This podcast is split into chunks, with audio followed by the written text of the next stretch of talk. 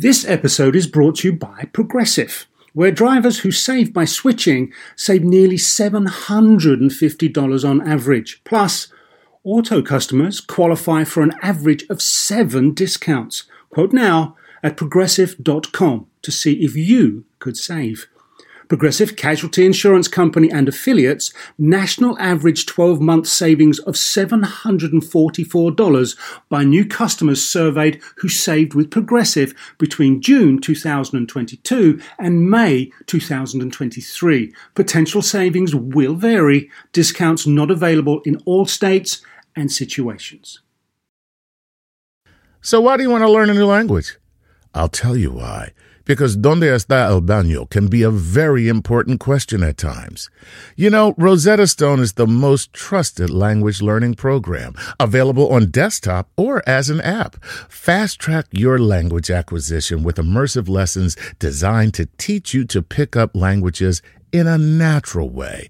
I love the fact that I can go from my laptop to my phone to pretty much anywhere and learn the language of my choice. Not to mention, I'm bringing my communication skills to new heights. Don't put off learning that language. There's no better time than right now to get started. For a limited time, Star Talk Radio listeners can get Rosetta Stone's lifetime membership for 50% off. Visit rosettastone.com slash StarTalk. That's 50% off unlimited access to 25 language courses for the rest of your life. Redeem your 50% off at rosettastone.com slash StarTalk today.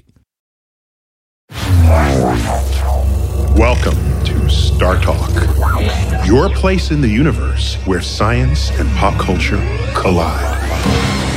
Star Talk begins right now. This is Star Talk. I'm Neil deGrasse Tyson, your personal astrophysicist, and this is a Cosmic Queries edition on the search for life in the universe co-host Jordan Klepper. Jordan, I, I, miss you, man. I had you as a co-host once, and like we got to do this more. Neil, I'm I'm glad to be here. I'm today we're searching for life and we're searching for connection, and we've connected. So step one completed. I need it more than ever right now. So I, it's good to hear your voice. I need some consolation. Let's hope there's more things out there in the universe. Fingers crossed. Let's let's let's hope so. Let's hope so. So while I carry some expertise in this, I carry nowhere near what is necessary to be the expert on this cosmic queries. And we've got Kevin Hand. Kevin from the Jet Propulsion Laboratories, Pasadena, California. Welcome to Star Talk. Thanks, Neil. Good to see you again, and thanks for having me.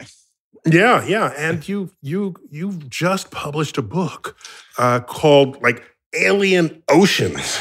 That's audacious. Thanks. Yeah, it's uh, uh, it's an exciting topic. Uh, at least I, I'm passionate about it, and uh, I'm excited to share it with uh, with everybody out there.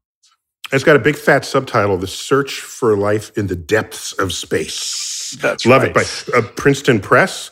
So uh, we know it's going to be sort of academically enlightening, and plus, I, I, I just noticed that your Twitter handle is Alien Oceans. That's right.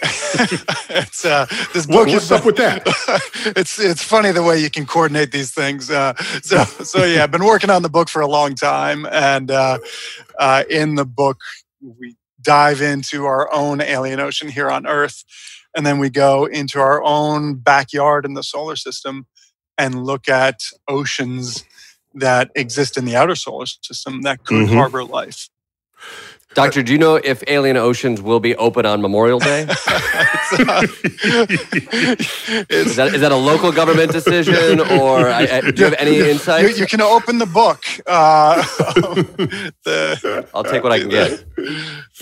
so, Alien Oceans, um, why not look for aliens in places other than oceans? well, uh, we are, and we should, and uh, I hope that we can pursue all of these different uh, dimensions and places uh, when it comes to exploration.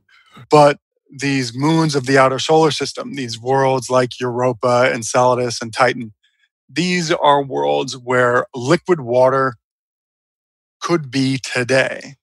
And of course, if we've learned anything from our study of life on Earth, It's that where you find the liquid water, you generally find life. And so these worlds are incredibly compelling places to go and potentially not just find life, but life that is alive today, life that we could study and and uh, understand its fundamental biochemistry. Mm. So you are using an Earth biased approach to the search for life elsewhere. That Admit um, it. as, Confess uh, it here and now. Wow. well, Get him, Neil. Get him, Neil. Uh, as, as as Carl Sagan used to say, you know, he's a carbon chauvinist, and uh, uh, and of- um, eh, th- th- this is a really Wait, important see, point. Jordan, because- he's speechless. See, so he knows he's guilty. I know. I, If, if, this is what it is. This is when you poke through the bias, you get at what's really underneath, and it's nothing. All right, it's like the atmosphere of Jordan- Jupiter. It's nothing. I don't fact check Jordan, that, what, but uh, what, what do you think of carbon chauvinism?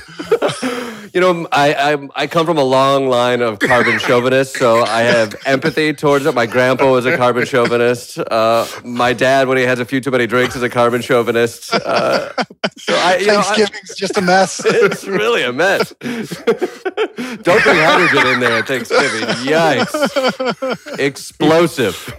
but wait, it's one thing to be made of carbon. Carbon is a pretty, pretty fertile Right. molecule. I mean, an atom to make Yeah. all kinds of molecules. But you're going beyond just Yeah. whether life is made of carbon. You're also asserting that it requires liquid water. That seems to me yet another. Right. So it's not only carbon chauvinist, you are a liquid water chauvinist. That's right. And so uh, now in the book, I do go into there's a, there's a whole chapter on uh, speculating about a periodic table for life. Could there be many different modalities, many different chemistries, et cetera?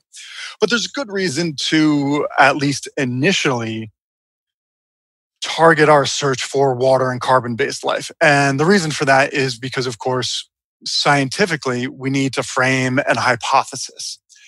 And so, based on life on Earth and how life on Earth works, I can, we can put forth the hypothesis that if you bring together liquid water, carbon, and a smattering of roughly 53 other elements from the periodic table, plus some energy, et cetera, to, uh, to maybe get Wait, wait, wait. 53, that's not a smattering. That's half the elements.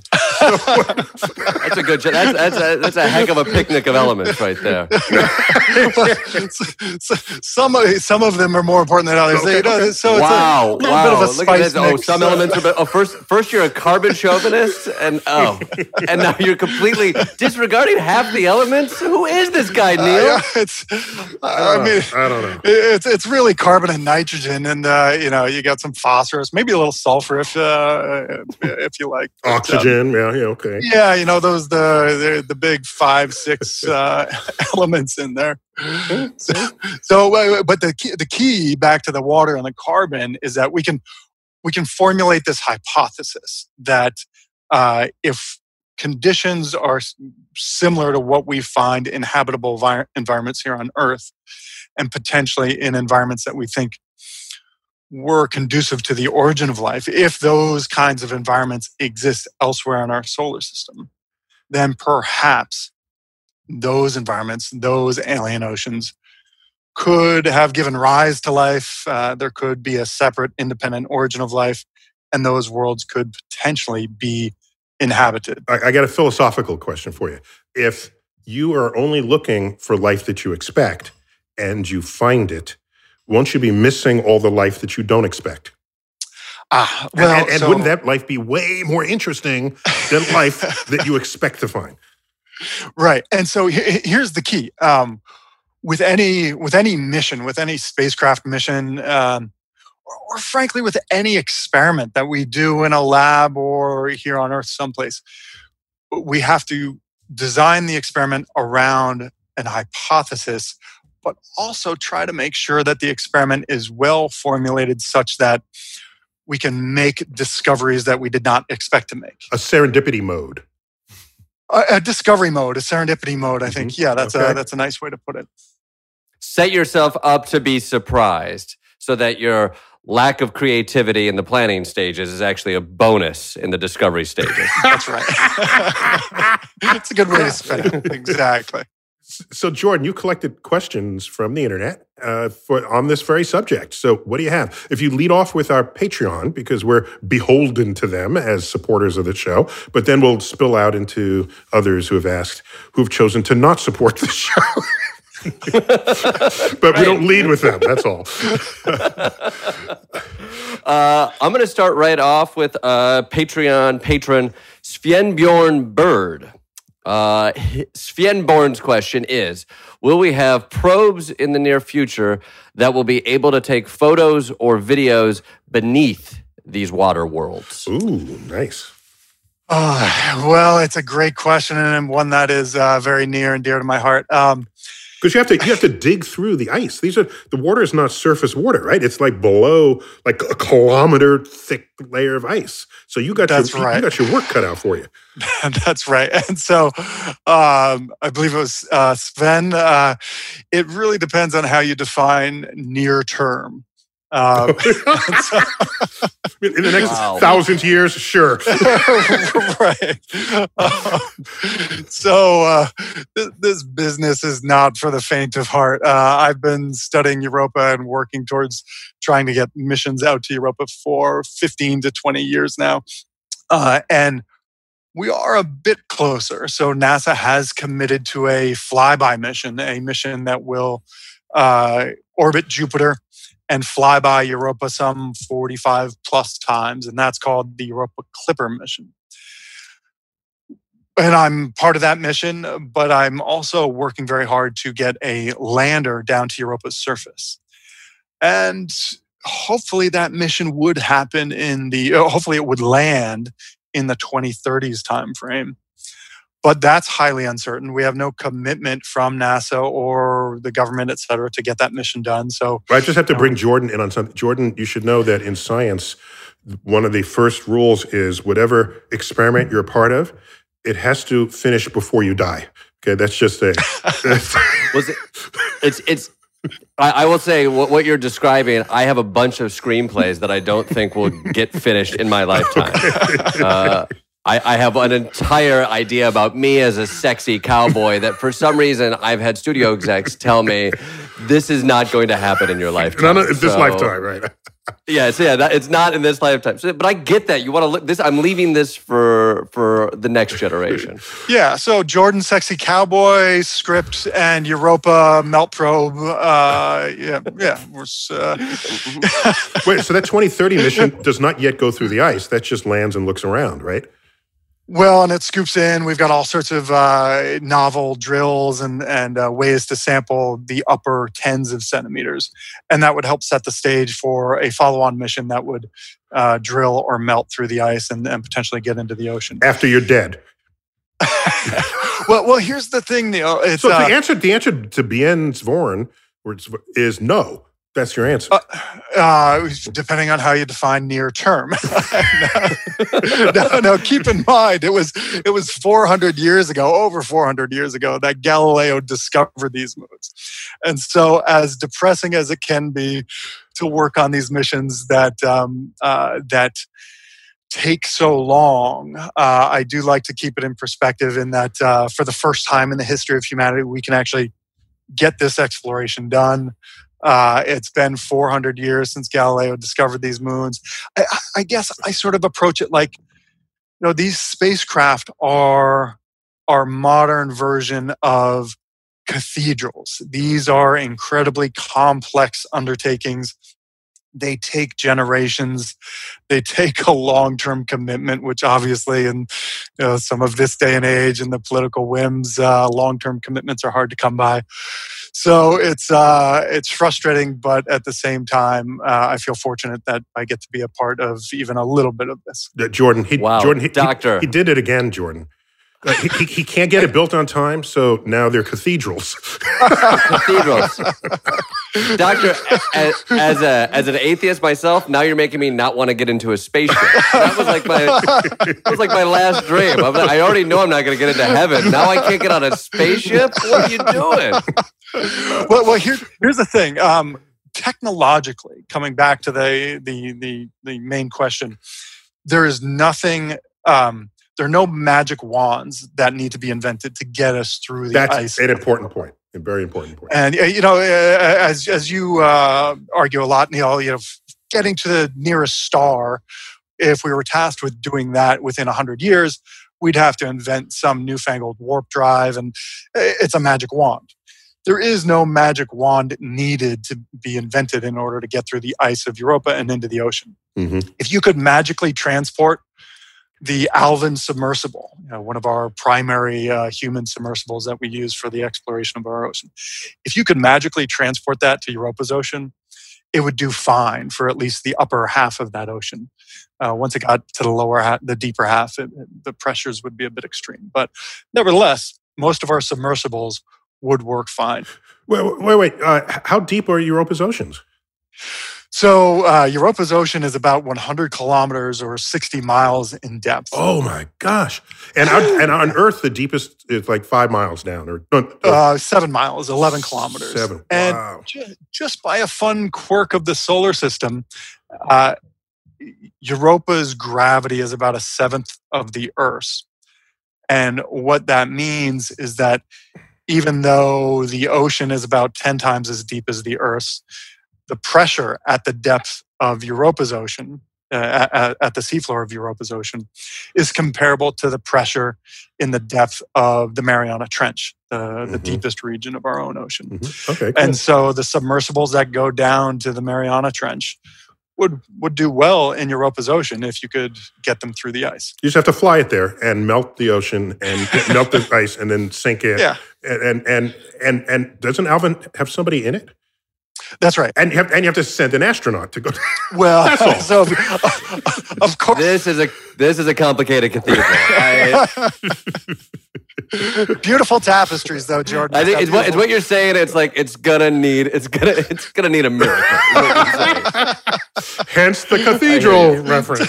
to get the now, funding. now I understand. All right, Jordan, give me another. Give me another one. Another Patreon question. I All think, right. that one. Yep. This is from a Patreon patron, Dave W. Given the high chance that life exists in the oceans of Enceladus, why isn't Saturn included in the habitable zone of our solar system? Is the idea of a habitable zone even helpful for the search for extraterrestrial life? Love that question, Kevin. Yeah. Go for it. Yeah, it's a great one, and two pieces I want to dive into there. Um, f- first, on on the habitable zone, uh, the um, the question is spot on, and uh, I go into this in the book. These alien oceans of the outer solar system are redefining the habitable zone. In the early days of astronomy and planetary science, there was this conception of the habitable zone where in order for a world to be habitable, you had to be at just the right distance from your parent star, in our case, the sun, such that liquid water could be maintained and sustained on the surface. If you were too close, like Venus, you were too hot. If you were too far away, like Mars, you were too cold. If you were at the Earth sun distance, you were in that kind of Goldilocks zone or the traditional habitable zone. But what these worlds like Europa and Enceladus are teaching us You know what they're teaching us? That we have to take a break.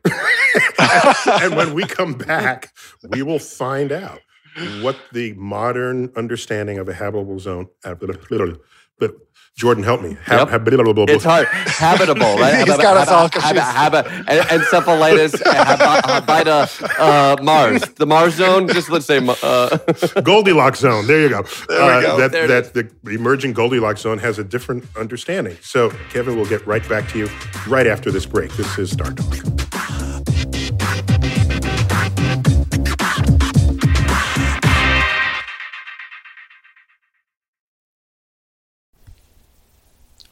This podcast is supported by FedEx. Dear small and medium businesses, no one wants happy customers more than you do. So you need a business partner just like you, like FedEx, who understands your passion for serving your customers because they have the same commitment towards you. That's why FedEx offers you picture proof of delivery, packageless and paperless returns, as well as weekend home delivery to 98% of the US on Saturday and 50% on Sunday. See the FedEx service guide for delivery information. What's more, FedEx Ground is faster to more locations than UPS Ground. Trust FedEx for timely deliveries. See what FedEx can do for your business. Absolutely, positively FedEx. Whether you're a family vacation traveler, business tripper, or long weekend adventurer, Choice Hotels has a stay for any you. And that's good because there are a lot of me's. Choice Hotels has over 7,400 locations and 22 brands, including Comfort Hotels, Radisson Hotels, and Cambria Hotels. Get the best value for your money when you book with Choice Hotels. Cambria Hotels feature locally inspired hotel bars with specialty cocktails and downtown locations in the center of it all. Hey, that's me. Radisson Hotels have flexible workspaces to get the most of your business travel and on site restaurants. That's me too. And at Comfort Hotels, you'll enjoy free hot breakfast with fresh waffles, great pools for the entire family, and spacious rooms. Hey, that's me too. I guess I'm just going to have to stay at all of them. Choice Hotels has a stay for any you. Book direct at choicehotels.com, where travel comes true. Hey, remember when we did that show about the science of the golf swing? Well, let's take that to the next level. And that's because PXG has developed the Black Ops driver so golfers don't have to sacrifice distance for forgiveness. And the science proves it. PXG Black Ops Driver is a breakthrough in driver technology. It's a complete and total victory in golf club engineering, unlike anything you've ever seen before. Black Ops drivers are adjustable to deliver a combined MOI of 10,000 plus for unreal forgiveness. Now that's ridiculously high. The higher the MOI, the more forgiving the club will play. So you don't have to square the ball perfectly for it to go straight and get distance. Add PXG's new advanced material face technology, and you get incredible ball speed that pushes the distance to the absolute limits. More forgiveness, more distance, no sacrifices. PXG Black Ops Driver. Hit your tee shot straighter and farther. The proof is in the science. Learn more and get free shipping on all equipment. Go to pxg.com slash StarTalk and use code StarTalk at checkout. That's pxg.com slash StarTalk. Use code StarTalk for free shipping on all equipment. pxg.com slash StarTalk. Code StarTalk.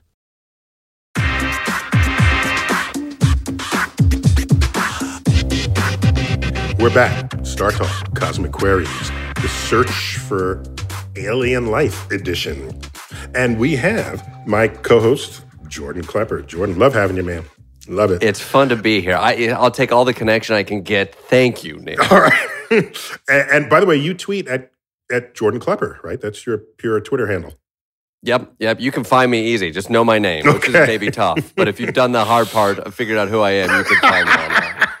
And uh, Kevin Hand at the Jet Propulsion Labs, uh, you were director of the Deep Ocean Project. Did I say that right? Uh, the Ocean Worlds Lab. Ocean. Worlds Lab, and uh, at the Jet Propulsion Labs in Pasadena, California. And we we left off.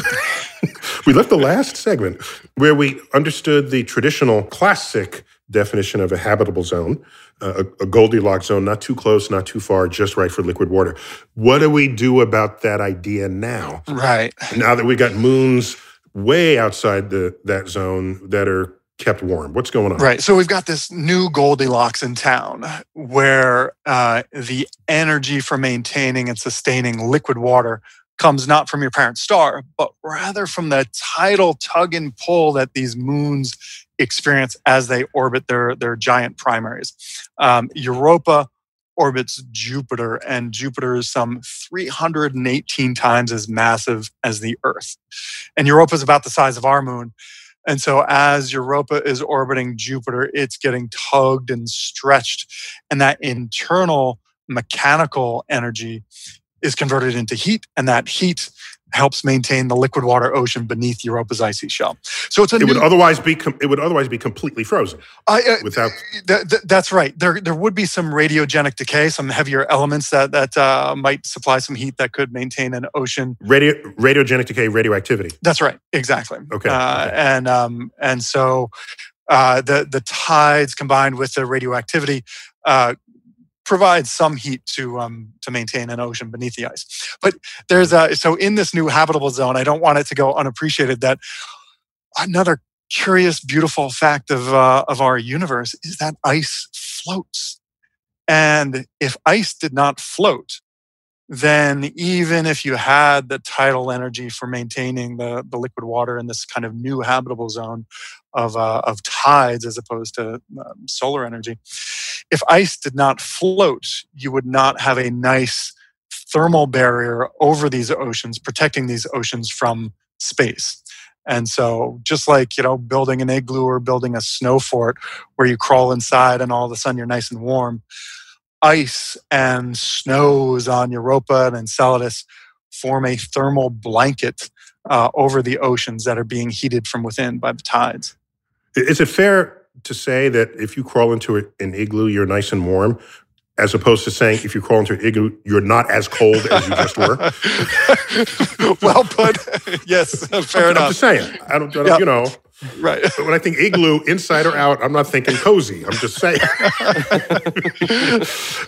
I, I see a, a positive here. You're telling me a, a, a martini that's shaken with a nice little ice layer is going to taste similar on Europa than it, as it would here in, say, downtown Manhattan. I'll, I'll go with yes. Uh, yeah, I, I don't know if he actually said that, Jordan, but I think play that. back. It feels like it was mostly Rewind, a rewind that. cocktail understanding.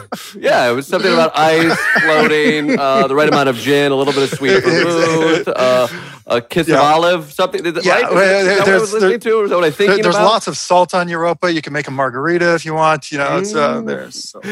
so what we're saying is we can still think of a habitable zone, but not as some uh, a restricted place or in the circumference of a star. That a habitable zone is any place you can have liquid water, and that could be wherever there's a source of heat. That's right. And so these subsurface oceans, as I um, describe in the uh, in the book, these uh, Europas could be ubiquitous. And so when we think about habitable real estate in our universe, these uh, subsurface liquid water oceans could be the, the predominant place where life resides. And especially since there's so many of those such places in our own backyard. That's right. I see. I Yeah. see. Now, now the the questioner had a uh, the beginning part of that question was since it's likely that life exists within Enceladus. Um, I just want to pick that apart a little bit. We don't know uh, whether or not life is likely. Uh, we can put forth that hypothesis that the conditions within Enceladus and Europa and some of these other worlds might be conducive to life's origins and, and habitability. But Kevin, Kevin, the, that that's the scientist way that gets written as a headline by the press saying scientists found life on Enceladus. You just said the conditions are such that it was possible that we could have the likelihood of life, and then but, but, life found on Enceladus. but, but We got ourselves some papers. We're taking it. We're going to print. We're not even fact checking. All right, this guy said something about cathedral. I don't know. Stick that at the end. Martinis, We it's all there. Go, It's all in the go, same article. but but the uh, as much as I, I would love to find life beyond Earth, as beautiful as that discovery would be, the non-discovery of life. If we were to go to many of these worlds, uh, Europa, Enceladus, Mars, and, and and find not a whiff of life, that also is a potentially equally profound discovery in terms of the rarity of life and the kind of biological singularity that that life on Earth might represent. So Jordan, Jordan, he did it again. He said, if, if our experiment fails, that's a great result. That's great. It really is. that's the It third feel like- time he's. I wish I wish I had listened to your explanation on this podcast back when I was taking classes in high school that I could use these explanations to my mother. Of like, I you know I could do well, I could study, I could pass the test, but if I fail, you know, there's still some some life lessons that I'm learning from it. Yeah, this. but that's it. When you're doing an experiment, uh, as long as it's a well-designed experiment, the outcomes uh, uh, yield knowledge either way. Tell that to the school, okay? I'm not buying Yeah, it. very good. So, Jordan, you got give me another question. What do you got going there? I do. You know what? This is coming from Facebook, and he's coming. He's coming at us. He's questioning some assumptions here. Okay. This is Lee Daly from Facebook. He wonders: Is the life in our own oceans not terrifying enough? Whoa. Shots fired, Lee. yeah, uh, I don't know quite how to interpret that. Uh, I would say I've gotten to make nine dives to the bottom of our ocean, and and also I've, I've been a part of a number of uh, expeditions to send robots down to our ocean. And it's not I wouldn't qualify it as terrifying. Uh, it's beautiful. It's astonishing. It's uh, just jaw droppingly um, bizarre. Uh, on one of my dives, we encountered this two meter diameter space bagel like creature uh, that was this, this undulating jellyfish. Um, and seeing life within our ocean and studying life within our ocean uh, helps inform not only how our home planet works and and the uh, understanding the biological diversity of planet Earth, but it also just uh, guides us and inspires us when we think about these deep, dark, distant oceans uh, beyond Earth, and and in particular, life at the hydrothermal vents in our own ocean is is really uh, the kind of oasis in the deep ocean that we look to when we think about what might exist in the, the regions where photosynthesis cannot operate in these ice covered oceans like Europa and Enceladus. Wait, so hydrothermal vents, that's where the continents are separating and you got heat. There's a source of heat that's not the sun. That's right. That's under the under under the and deep so deep that the sun can't reach. Sunlight doesn't reach it. So if you're gonna have life there, it's got to figure something out. That's right. That's that's that's not in your biology book. Yeah. That's right. Yeah. So, uh, you know, t- traditionally, uh, we learn that the food chain, uh, animals eat animals and plants, and so on and so forth. And eventually, you get down to photosynthesis, and photosynthesis serves as the base of the food chain. Well, when you go into the depths of our ocean, of course, sunlight doesn't get there, and so photosynthesis can't form the base of the food chain. But what microbiologists found uh, back in the late 1970s is that these hot springs, these, these hydrothermal vents at the bottom of our ocean, provide a tremendous menu of interesting compounds that microbes love to eat for lunch and dinner, and they um, they then do chemosynthesis using the chemistry to synthesize uh, the, the, the compounds they need and then other organisms eat those microbes and so on and so forth. So you get this this food chain that is fed off the chemistry of the vents. And we think that kind of dynamic that kind of ecosystem might be an interesting example for what could happen within these ice covered oceans of the outer solar system. All right that keeps you going. Yeah. very good. All right so what do you have next jordan? I got i got one i got lori muller from twitter uh, Lori wonders Do we have the ability to identify non carbon based alien life? Or will our perspective prevent that? What's NASA's official criteria for identifying alien quote unquote life? mm. Yeah, this is this is a great question. In fact, Kevin, let me let me shape that a little yeah. differently to include our part of our earlier discussion. If you are looking for carbon-based life, might you does that preclude you from finding silicon based life? The short answer is no, um, as long as you bring the right tools with you. And I'll give you a couple of different examples. Uh, and again, I, there's a whole chapter on this in the uh, in Alien Oceans. Um, so but for those who just joined us, Alien Oceans is a book. Thank you. uh, context clues chapter would really help you figure that out. But uh, thank you, Neil. Not going to let something slide. I just want to. I just want to be in full disclosure. On, yes, there we go. okay, we're not just so cavalierly talking about Alien Oceans. Just throwing it out like yeah. Go, don't go take a swim with the sharks and learn my books. Right. So the um, uh, this is a great question, Lori, and it's one that has enlisted many PhDs, many grad students, many scientists, uh, and it's one that we debate in the community constantly.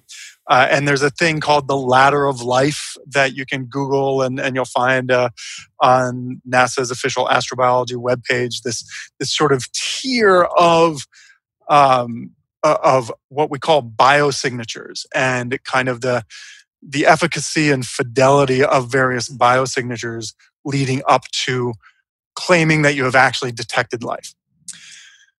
And so, for example, if we sent a submersible down into Europa's ocean and a Europan octopus came up and, and waved at the camera, well, that would be one heck of a biosignature. We would have motility. We'd see this this moving creature. Uh, we would potentially, And, and, and you wouldn't care what the hell it was made of. We would run with that's front page news right there. We would run with that. We actually have pictures. Yeah. Great. and uh, and to be clear, when we are talking about the search for life in our solar system, uh, whether it's Mars, Europa, Enceladus, Titan, we are largely talking about the search for even the tiniest of microbe. Uh, it's such a discovery would revolutionize our understanding of biology, uh, and we would, uh, for the first time in, in human history, know that biology actually works beyond Earth.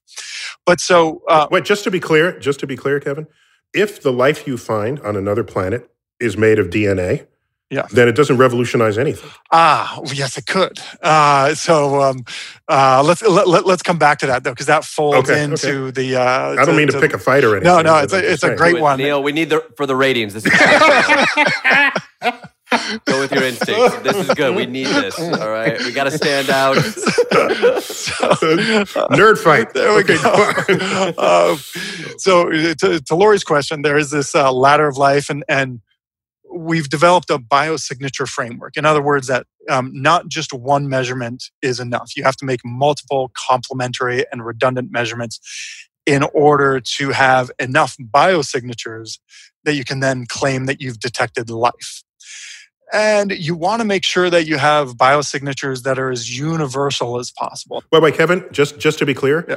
I want we have to alert our audience. This is an astrophysicist using the word universal to apply to the universe. Most people on Earth who use the word universal mean all over Earth. That's right. Yes, we are talking You know- about biosign- universal biosignatures being biosignatures that could apply throughout the universe. right. When it says, "Oh, this is a universal law," uh, or uni- or Miss Universe, you know, no, this Miss Earth. Really, you're talking about there. That's right. Yeah. And to be honest, when I use universal truth, I'm just talking about what I believe. That's the. Uh, that's all we can ask for, Jordan. I mean, it's. Uh, um, Oh, sorry, sorry to interrupt, Kevin. but uh, uh, th- think about universal, uh, a, a universal um, biosignature. So think about uh, if we were to use a DNA PCR machine or instrument uh, in searching for life on Europa. PCR, polymerase chain reaction, that's obviously what we're using for looking for a lot of the, the COVID 19 virus. It's, it's what uh, is used by a lot of companies doing genetic analyses. And it's great.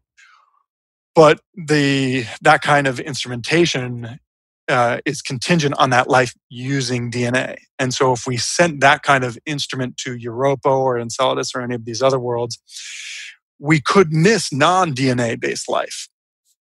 Meanwhile, so, so, we're not going to so send life could life could be like rodeo riding the probe, right. and and your your your device doesn't find DNA, and so yeah, and so we say, oh, you know, game over.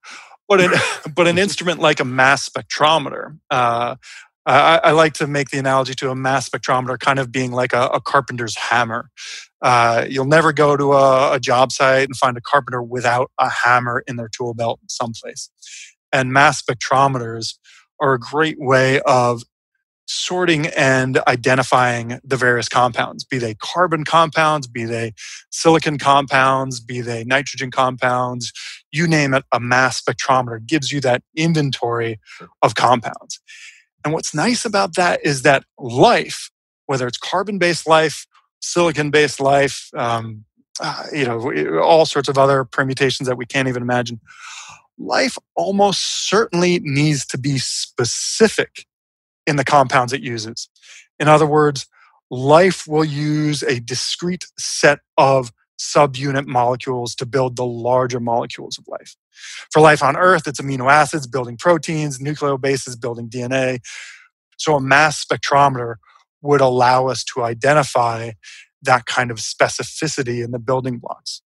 are they included in these missions? Yeah, so mass spectrometers, Okay, yeah, on the Europa lander Okay. model payload, uh, that's like prime instrument number one is uh, okay. bring something that can, without bias, give you the molecular inventory of, of what's there.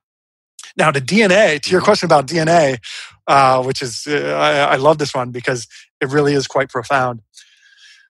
If we go to Mars, uh, and I love Mars, I'm doing some work on uh, Mars 2020. It's a it's a beautiful world. Um, yeah, me too. Just so yeah, we're, we're all on the same page. Yeah, we don't need to brag about it. Equal equal footing. Continue. Right, right. Uh, if we were to go to Mars and find evidence of DNA-based life, and this would have to be in the subsurface of Mars because uh, our current search for life on Mars is in ancient rocks, and DNA doesn't last long in ancient rocks. But let's imagine that we got into the subsurface of Mars and found some water, and then we found DNA-based life I would, uh, and many of my colleagues would probably conclude that that is evidence of transfer of DNA life from Earth to Mars or Mars to Earth at some point billions of years ago, just because Mars and the Earth are near neighbors and impact events, comets, asteroids, etc., hitting the Earth could have easily ejected material that then went to Mars or vice versa.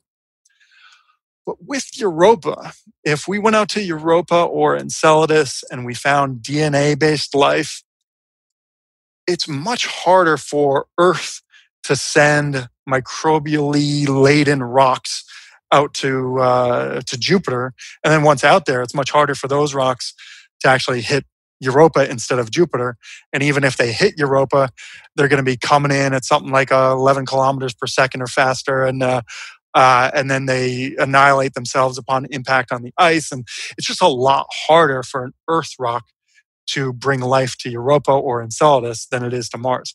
So if we found DNA based life on Europa, I would argue that that is evidence of biochemical convergence towards DNA as a fundamental molecule for uh, for life.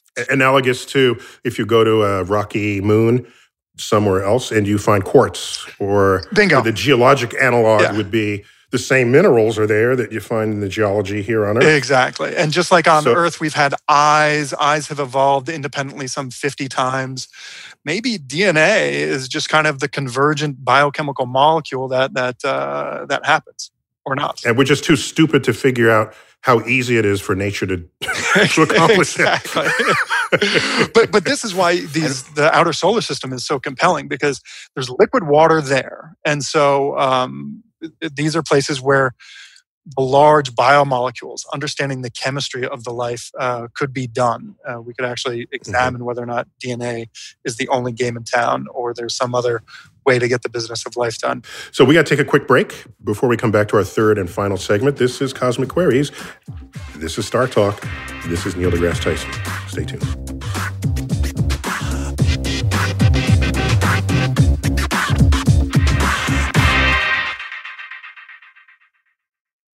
Do you want to set up your child for success? Of course you do. Maybe you want to save money on private tutoring, or maybe it's just out of your budget altogether. Is this a big school year for your child? Like maybe they're starting kindergarten, middle school, or high school, or some other milestone. Maybe your family moved and they're starting at a new school. Is your child ahead? Not getting challenged enough in class? Well, we love that little smarty, but we want them to be engaged. IXL Learning is an online learning program for kids covering math, language arts, science, and social studies. IXL is designed to help them really understand and master topics in a fun way.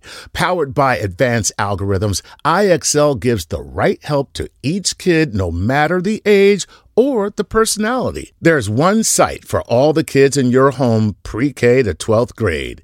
Kids can use it at home on the computer or on the go through the app on your phone or your tablet. No more grading those worksheets. IXL grades everything itself. And no more trying to figure out how to explain math equations or grammar rules yourself. IXL has built in explanation videos. One in four students in the U.S. are learning with IXL. IXL is used in 95 of the top 100 school districts in the U.S. Make an impact on your child's learning. Get IXL now. And Star Talk Radio listeners can get an exclusive 20% off IXL membership when they sign up today at IXL.com slash StarTalk. Visit IXL.com slash StarTalk to get the most effective learning program out there at the best price. Hey everyone, it's Ted from Consumer Cellular, the guy in the orange sweater, and this is your wake up call. If you're paying too much for wireless service, you don't have to keep having that nightmare. Consumer Cellular has the same fast, reliable coverage as the leading carriers for less. And for a limited time, new customers receive their second month free when they sign up and use promo code MONTHFREE by May 31st. So why keep spending more than you have to? Seriously, wake up and call 1 888 freedom or visit consumercellular.com. Taxes, fees, and other third party charges will apply. See website for additional details. The living room is where you make life's most beautiful memories. But your sofa shouldn't be the one remembering them. The new life resistant, high performance furniture collection from Ashley is designed to withstand all the spills, slip ups, and muddy paws that come with the best parts of life. Ashley high performance sofas and recliners are soft, on trend, and easy to clean. Shop the high performance furniture in store or online at Ashley.com. Ashley, for the love of home. Hey, we'd like to give a Patreon shout out to the following Patreon patrons Matthew Pounsett and Tom Bock. Thank you guys for your support. We could not do this show without you. And if any of you out there are wanting your own Patreon shout out, please go to patreon.com slash startalkradio and support us.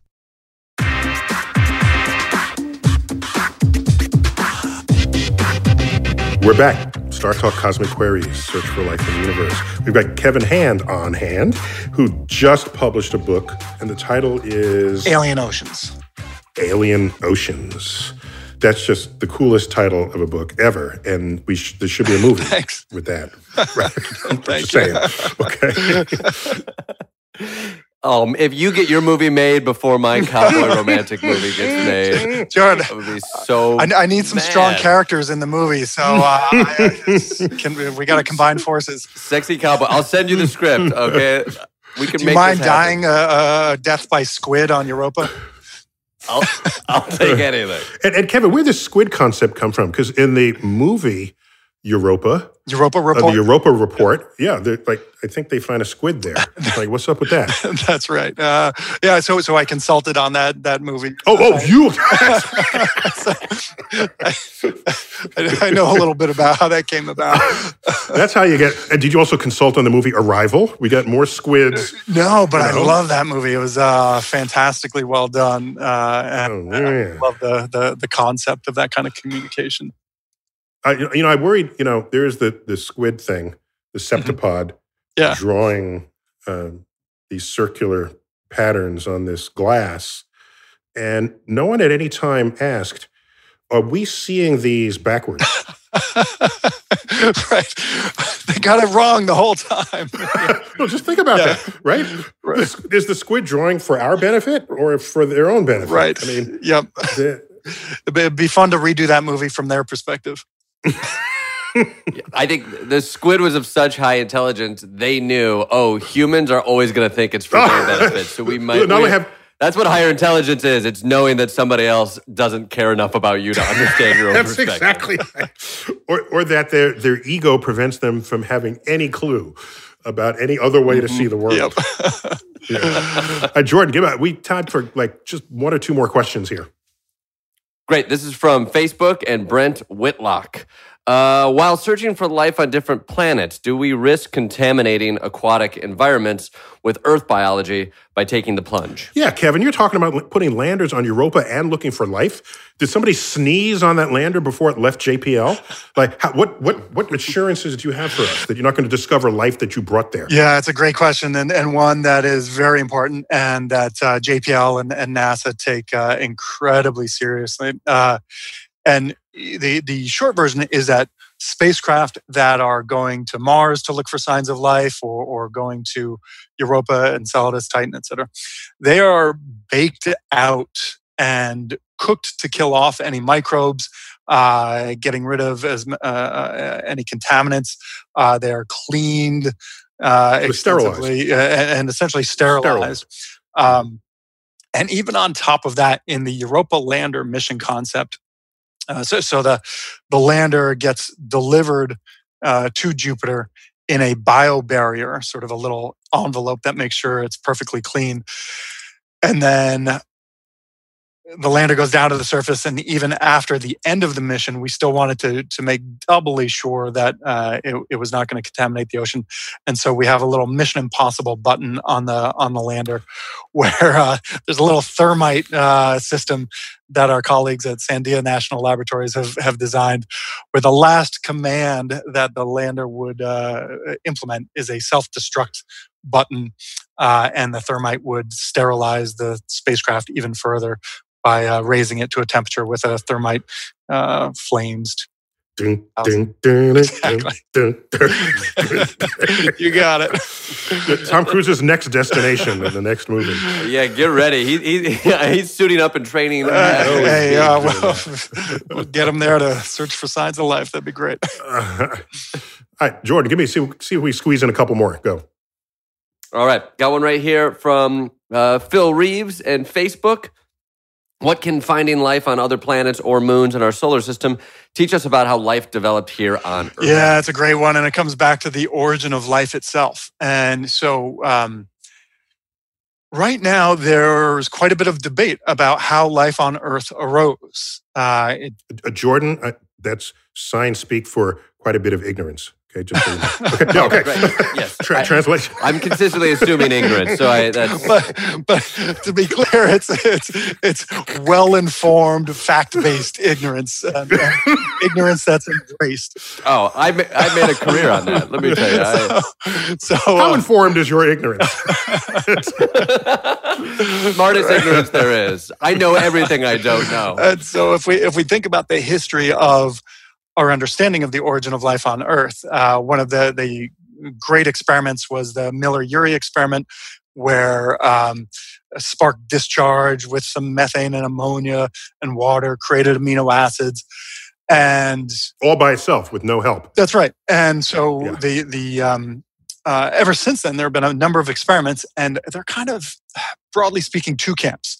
Uh, one is that the origin of life on Earth occurred in some warm tide pool on the shores of an ancient ocean, bathed in the ultraviolet light of the sun, and then desiccated as the, that little tide pool dried out.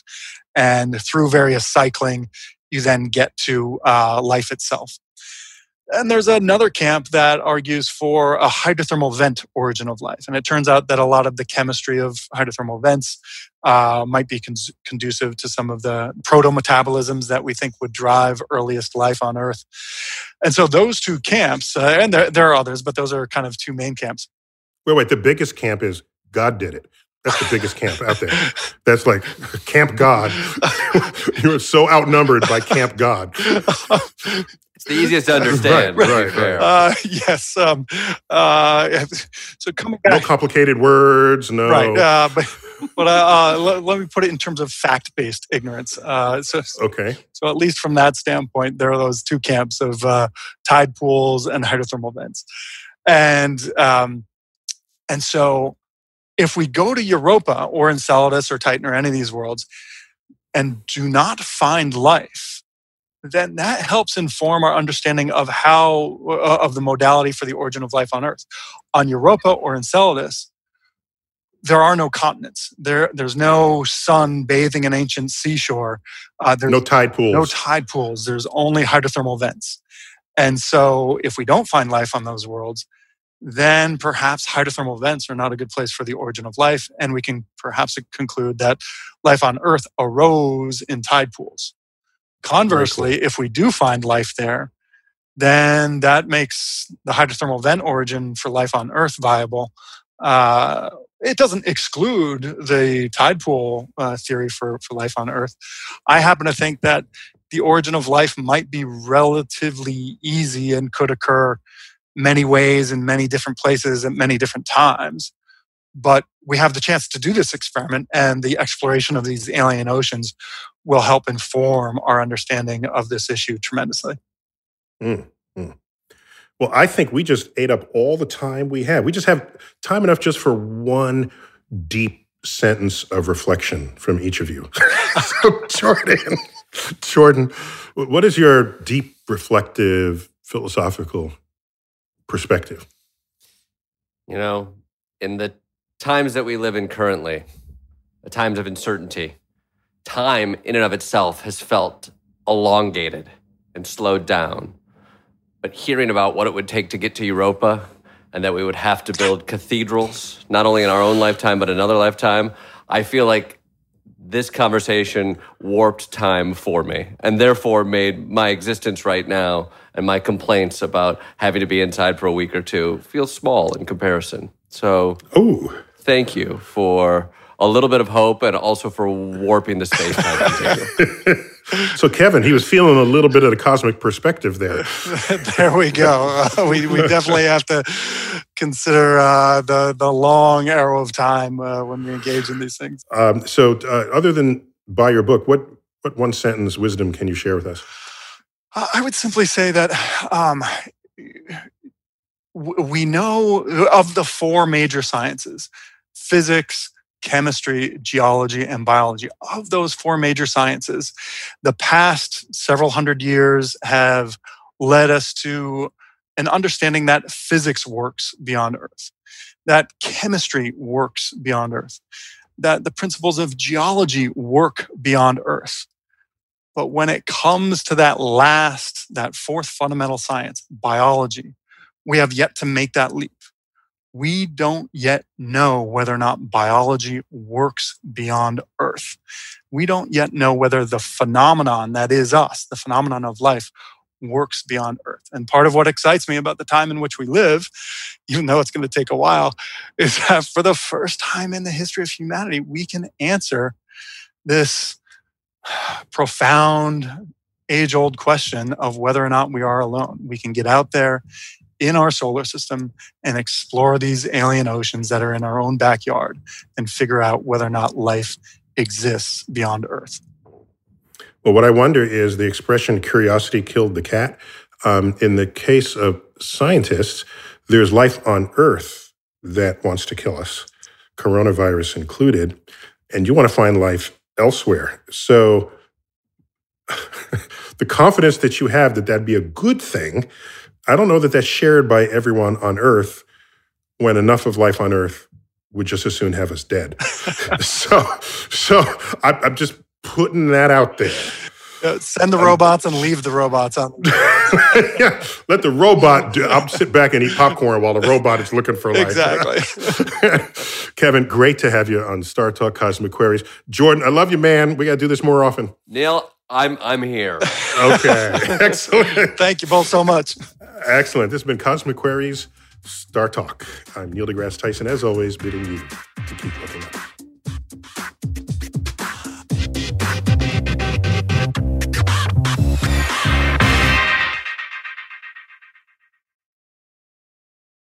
The living room is where you make life's most beautiful memories. But your sofa shouldn't be the one remembering them. The new life resistant, high performance furniture collection from Ashley is designed to withstand all the spills, slip ups, and muddy paws that come with the best parts of life. Ashley high performance sofas and recliners are soft, on trend, and easy to clean. Shop the high performance furniture in store or online at ashley.com. Ashley, for the love of home. you can live out your MasterChef dreams when you find a professional on Angie to tackle your dream kitchen remodel. Connect with skilled professionals to get all your home projects done well. Visit Angie.com. You can do this when you Angie that.